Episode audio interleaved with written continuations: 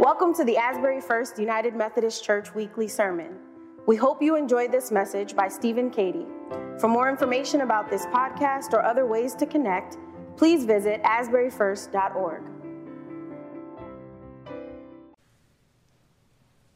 You are the light of the world. A city built on a hill cannot be hid. No one, after lighting a lamp, puts it under a bushel basket, but on a lampstand, so that it may give light to all in the house. In the same way, let your light shine before others, that they may see your good work and give glory to God in heaven.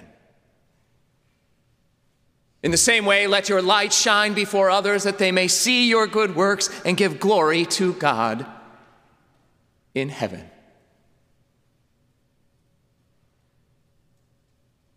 At this point, most of us are familiar with the routine. Whether we want to be or not, we basically know how the news cycle will roll out in the wake of these tragedies. We get that alert on our phone, or pick up the paper, or turn on the news, or hear just by word of mouth of some new horror, some new act of violence, too often using a gun, that has been inflicted upon our community, upon our nation upon our world. Just look at this week. How many mass shootings have there been in the last week? In California, in Washington, in Iowa, I'm sure I'm missing others. And then we get the footage released of that horrific beating to death by police of Tyre Nichols in Memphis. Not to mention, every time we turn on the news here in Rochester, we hear of yet another act of gun violence on our own streets with names we don't even bother to learn. That's the thing, like some kind of macabre mad lib. We all, all we need are a few details and we can basically fill in the rest. We basically know how the rest of the story is going to go, don't we? For a few days, we will join our neighbors, shaking our heads and gnashing our teeth. The talking heads will speak of motive and perhaps fill in a few details and statistics. The politicians will cross their fingers and speak about police or gun reform in ways that they can just roll back when our ire has been drawn to somewhere else. If it's in a neighborhood, of course, that we care about, or if the number of victims is high enough, or young enough, or white enough, we will keep talking about it for several days, maybe even several weeks, but then eventually,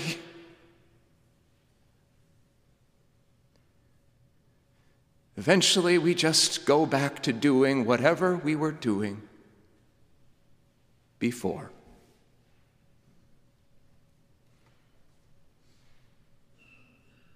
Only if we're honest, each time it gets a little harder.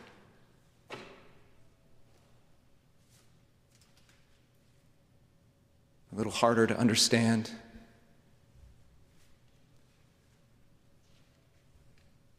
A little harder to process.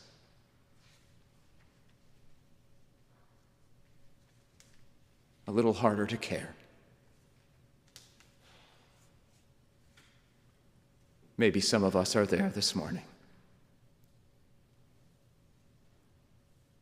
Until eventually, even those people who know better, even people of faith, start to believe that there's nothing really we can do, to throw up our hands and say, What can we do? To really struggle to believe that this little light that each of us carries can really do anything to get rid of the darkness that is out there.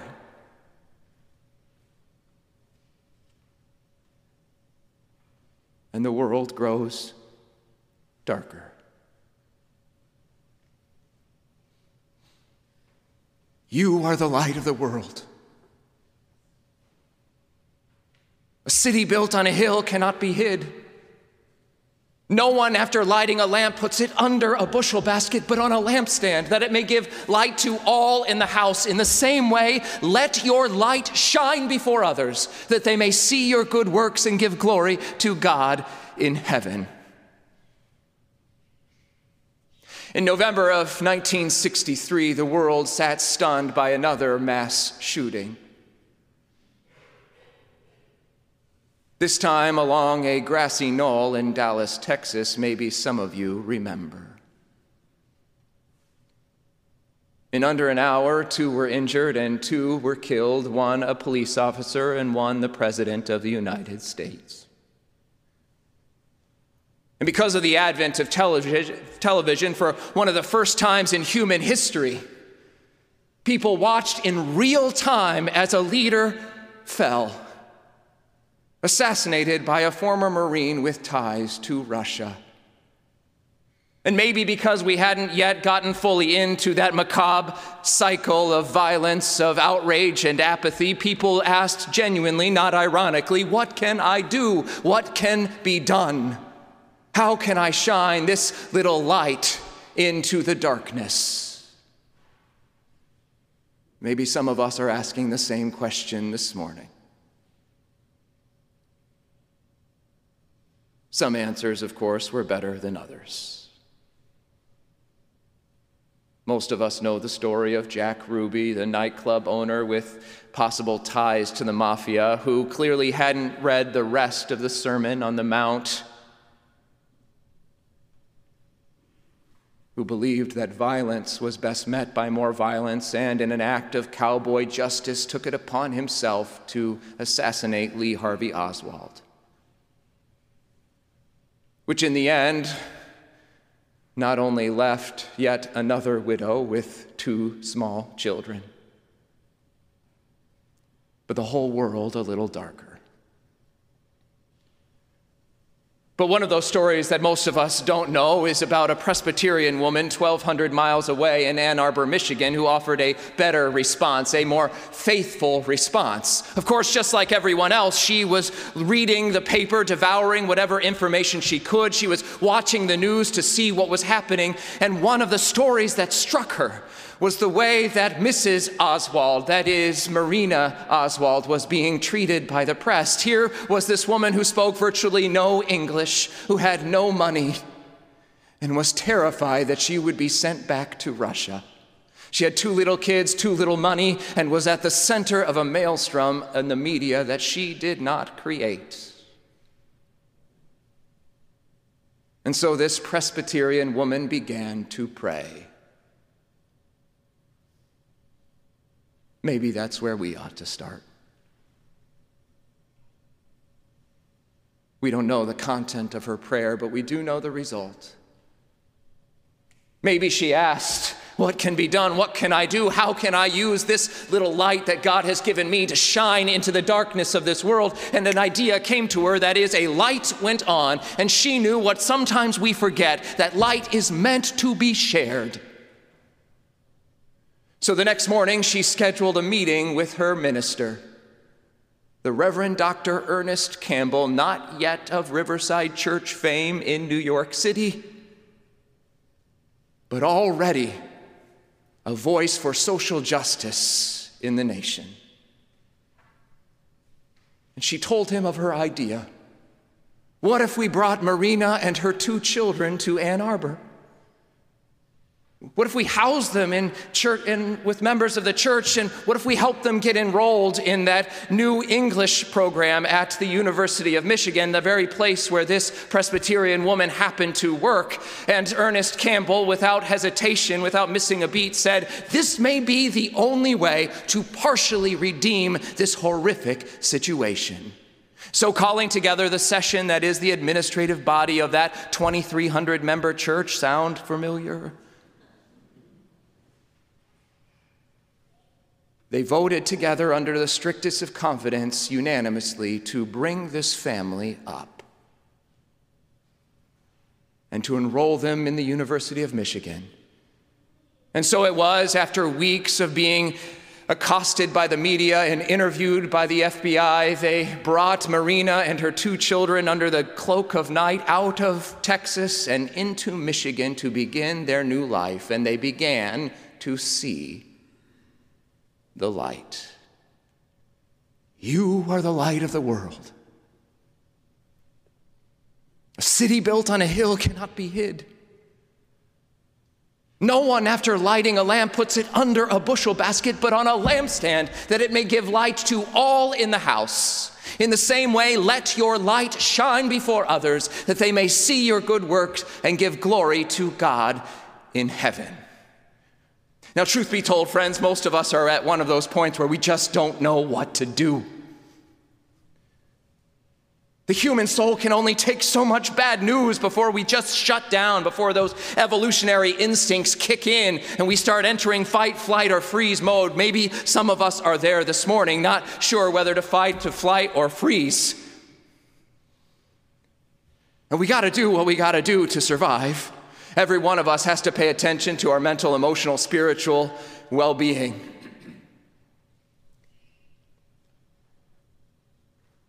But we are the light of the world. We're the salt of the earth. We're the people who are being called to go and, and do something else, to try our best to shine, however hard it is, into this darkness. If not us, then who? Shouldn't we do something? And if it sounds overwhelming, the good news is we don't have to do it alone. That's why we're here. That's what it means to be a part of a church. That's the only reason we bother to get up on Sunday morning when we could sleep in. Why we bother to tune in on the live stream or listen on the radio because we recognize that even though we pretend we can, none of us can do this alone. That we may not be perfect, but we're more perfect together than we are apart. And the good news is that light when you bring it together, gets even brighter.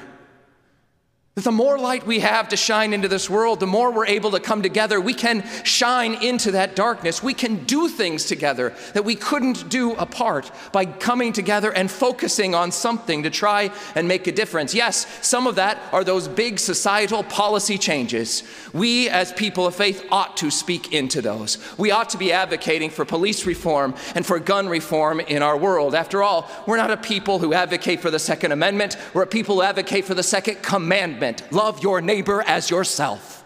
It should not surprise us that in the same week we get this brutal beating to death of a man in Memphis by the police. We also see all of these acts of mass gun violence. They grew up on the same playground together. We don't like to talk about it, but the truth is the reason why guns are enshrined in our Constitution, in no small part, is because of the advocacy of those Southern slave owners who needed a way to control brown and black bodies.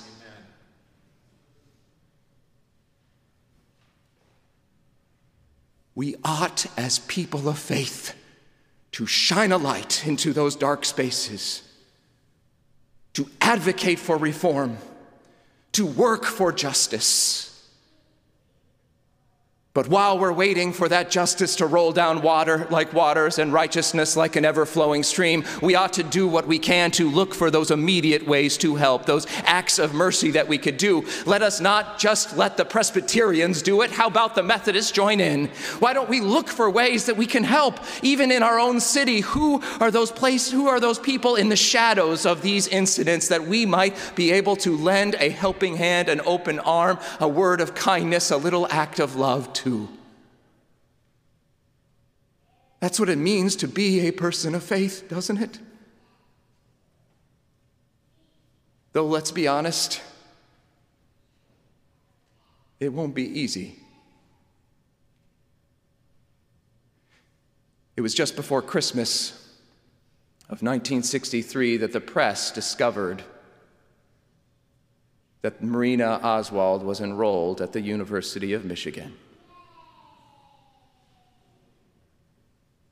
And it took a couple of weeks for them to trace back why she got there and how she got there with her children. And they pointed directly at the church.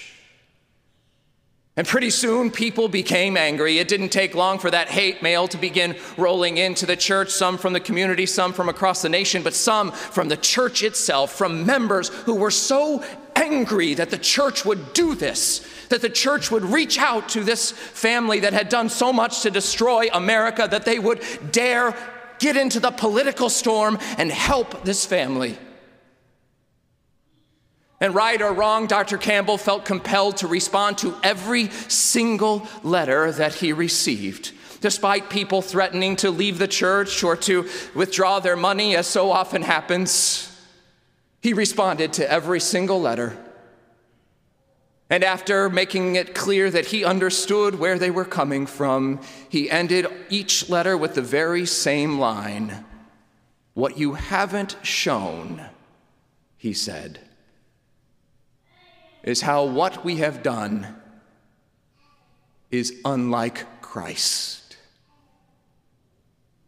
What you haven't shown is how what we have done is unlike Christ. Friends, Christ is the light of the world.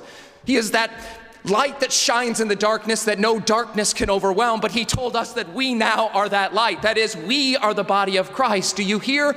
You are the light of the world. A city built on a hill cannot be hid. No one, after lighting a lamp, puts it under a bushel basket, but on a lampstand, that it may give light to all in the house. In the same way, let your light shine before others, that they may see your good works and give glory to God in heaven. May it be so. Amen. Thank you for listening to the Asbury First Weekly Sermon. If you enjoyed this message, please visit asburyfirst.org and learn more about our mission to love God and neighbor, live fully, serve all, repeat.